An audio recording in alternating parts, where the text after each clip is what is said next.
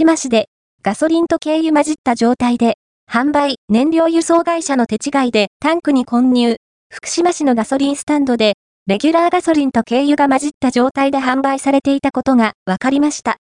混入したガソリンと軽油を販売したのは、福島市大座荘にあるエネオスが管轄するガソリンスタンド大座荘 SS です。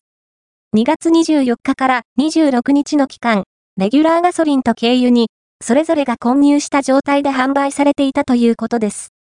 ENEOS によりますと、燃料輸送会社の手違いで、スタンドのタンクに、軽油とレギュラーガソリンを誤って入れたのが原因としています。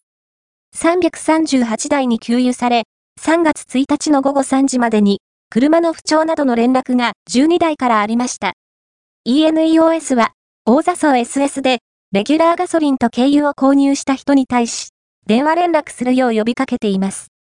大座層 SS を運営する油性商店、テル024-558-3258受付時間8時0分から18時0分。